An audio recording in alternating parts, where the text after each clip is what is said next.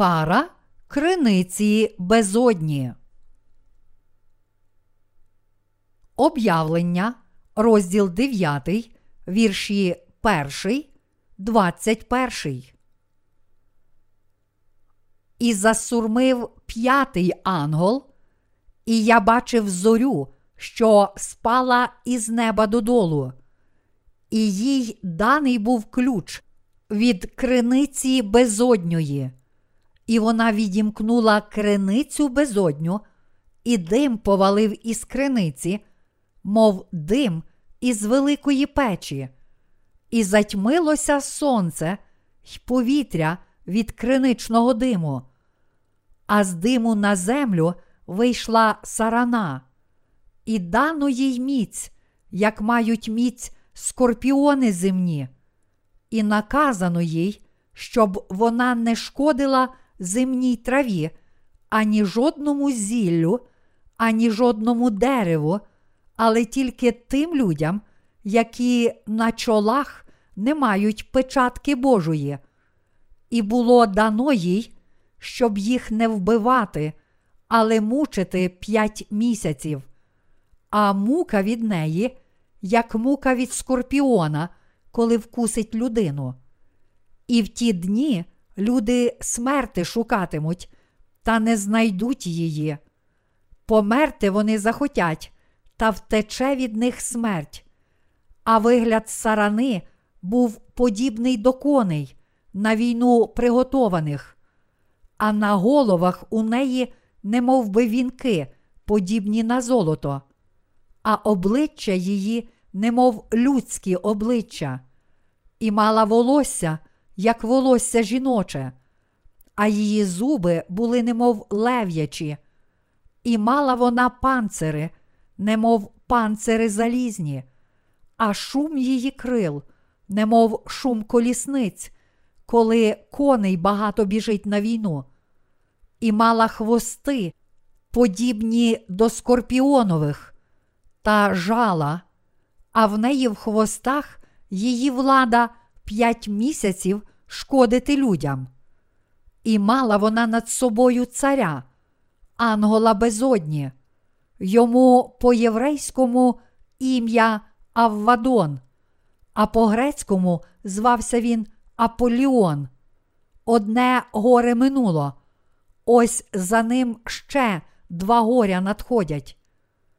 І засурмив шостий ангел, і я почув один голос із чотирьох рогів золотого жертовника, який перед Богом, що казав шостому ангелові, який мав сурму, розв'яжи чотирьох ангелів, що пов'язані при великій річці Ефраті, і були порозв'язувані чотири ангели – приготовані на годину, і на день, і на місяць, і на рік, щоб убили третину людей.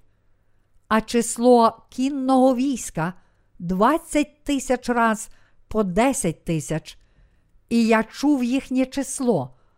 І так бачив я коней у видінні, а на них верхівців, що панцири мали огняні, і гіяцинтові, і сірчані, а головки в коней, немов голови лев'ячі, а з їхнього рота виходив огонь, і дим, і сірка, і побита була третина людей від цих трьох поразок, від огню, і від диму, і від сірки, що виходили з їхніх ротів. Сила бо коней була в їхнім роті та в їхніх хвостах, а хвости їхні подібні до вужів, що мають голови, і ними вони шкоду чинять. А решта людей, що не вбита була цими поразками, не покаялася за діла своїх рук, щоб не кланятись демонам, ані ідолам золотим, і срібним, і мідяним, і кам'яним, і дерев'яним, що не можуть вони ані бачити, ані чути, ані ходити. і вони не покаялися в своїх убивствах, ані в чарах своїх, ні в розпусті своїй, ні в крадіжках своїх. Тлумачення. Вірш перший. І засурмив п'ятий ангел, і я бачив зорю, що спала із неба додолу, і їй даний був ключ від криниці безодньої. Те, що Бог дав ангелу ключ від криниці безодньої, означає, що він вирішив послати на людство кару таку жахливу, як пекло.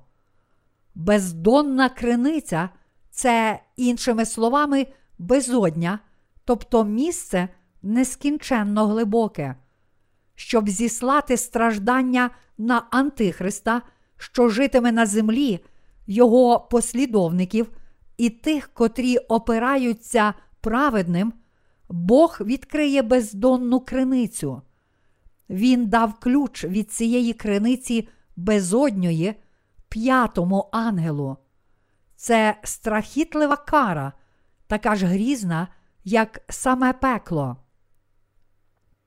Вірш другий. І вона відімкнула криницю безодню, і дим повалив із криниці, мов дим із великої печі, і затьмилося сонце й повітря від криничного диму. Коли Бог дозволив відкрити криницю бездонну, весь світ наповнився димом, схожим на дим вулкана, що розпочав кару темряви. Ця кара темряви призначена для тих, котрі люблять темряву. Бог є Богом світла, що сяє на нас, даючи всім Євангеліє води та духа. Тим, котрі вірять в цю правду, Бог дає ласку спасіння і дозволяє їм жити у своєму яскравому світлі. Але ті, котрі не приймають правди, отримають праведну відплату від Бога, адже Він зішле на них кару темряви і свого праведного суду. Люди народжуються грішниками і в житті віддають перевагу темряві перед світлом. Тому вони заслуговують на кару темряви від Бога за відкидання і невіру в дане Господом Євангеліє води та духа. Вірш третій. А з диму на землю вийшла сарана, і дано їй міць, як мають міць скорпіони земні.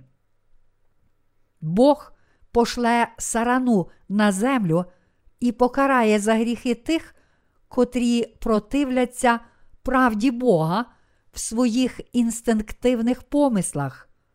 Ця кара сарани здатна завдати такого ж нищівного болю, як жало скорпіона.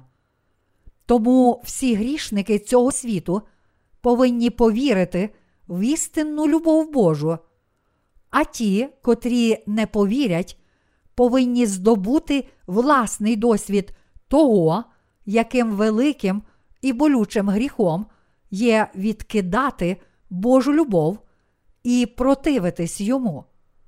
Бог послав сарану на цю землю, щоб люди сплатили ціну їх гріхів протистояння правді Бога в своїх інстинктивних помислах.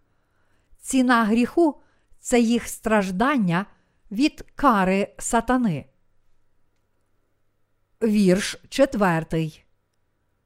І наказано їй, щоб вона не шкодила земній траві, ані жадному зіллю, ані жадному дереву, але тільки тим людям, які на чолах не мають печатки Божої. Зіславши цю жахливу кару сатани, Бог не забуде про милосердя над тими, котрі матимуть його печатки. Він також наказує сарані не завдавати шкоди природі. Вірш п'ятий. І було дано їй, щоб їх не вбивати, але мучити п'ять місяців, а мука від неї, як мука від скорпіона, коли вкусить людину. У пісні Соломона, розділ 8, гріх 6, Бог каже про свою любов і гнів. Бо сильне кохання, як смерть, заздрощі непереможні, немов той шеол, його жар, жар огню. Також ця кара показує нам, яким жахливим буде покарання для тих, котрі відкидають його любов, показану через Євангеліє, води та духа. Ця кара мучитиме людей протягом п'яти місяців. Вірш шостий. І в ті дні люди смерти шукатимуть та не знайдуть її. Померти вони захотять, та втече від них смерть. Кара сарани принесе такі великі страждання, що люди воліли б померти, ніж жити в цьому болі. І все ж вони не зможуть померти, як би цього не хотіли. Ця кара настане тому, що люди нехтували Богом, думаючи, що кінець життя плоті є кінцем всього, вони нехтували Богом, паном життя і смерті. Але через цю кару сарани Бог показує нам, що навіть смерть не може прийти без Його дозволу. Вірші 7, 12. А вигляд сарани був подібний до коней, на війну приготованих, а на головах у неї немов би вінки, подібні на золото, а обличчя її, немов людські обличчя, і мала волосся, як волосся жіноче, а її зуби були немов лев'ячі, і мала вона панцири, немов панцири залізні, а шум її крил, немов шум колісниць, коли коней багато біжить на війну, і мала хвости, подібні до скорпіонових, та жала, а в неї в хвостах її влада п'ять місяців шкодити людям. І мала вона над собою царя, Ангола безодні, йому по єврейському ім'я Аваддон, а по грецькому звався він Аполліон. Одне горе минуло, ось за ним ще два горя надходять. Хвости сарани з криниці безодньої мають владу завдавати людям біль протягом п'яти місяців. Хоча зовні вона нагадує жінок, ця сарана це надзвичайно грізні і жорстокі істоти. Це показує, який великий гріх вчинила людина, прагнучи жінки більше, ніж Бога. Ми не повинні забувати, що сатана прагне, щоб ми впали у сексуальну аморальність, хоче відірвати нас від Бога з допомогою гріха, пожадливості плоті. Вірші 13, 15. І засурмив шостий ангел, і я почув один голос із чотирьох рогів золотого жертовника, який перед Богом, що казав шостому анголові, який мав сурму. Розв'яжи чотирьох анголів, що пов'язані при великій річці Евфраті, і були порозв'язувані чотири анголи, приготовані на годину, і на день, і на місяць, і на рік, щоб убили третину людей.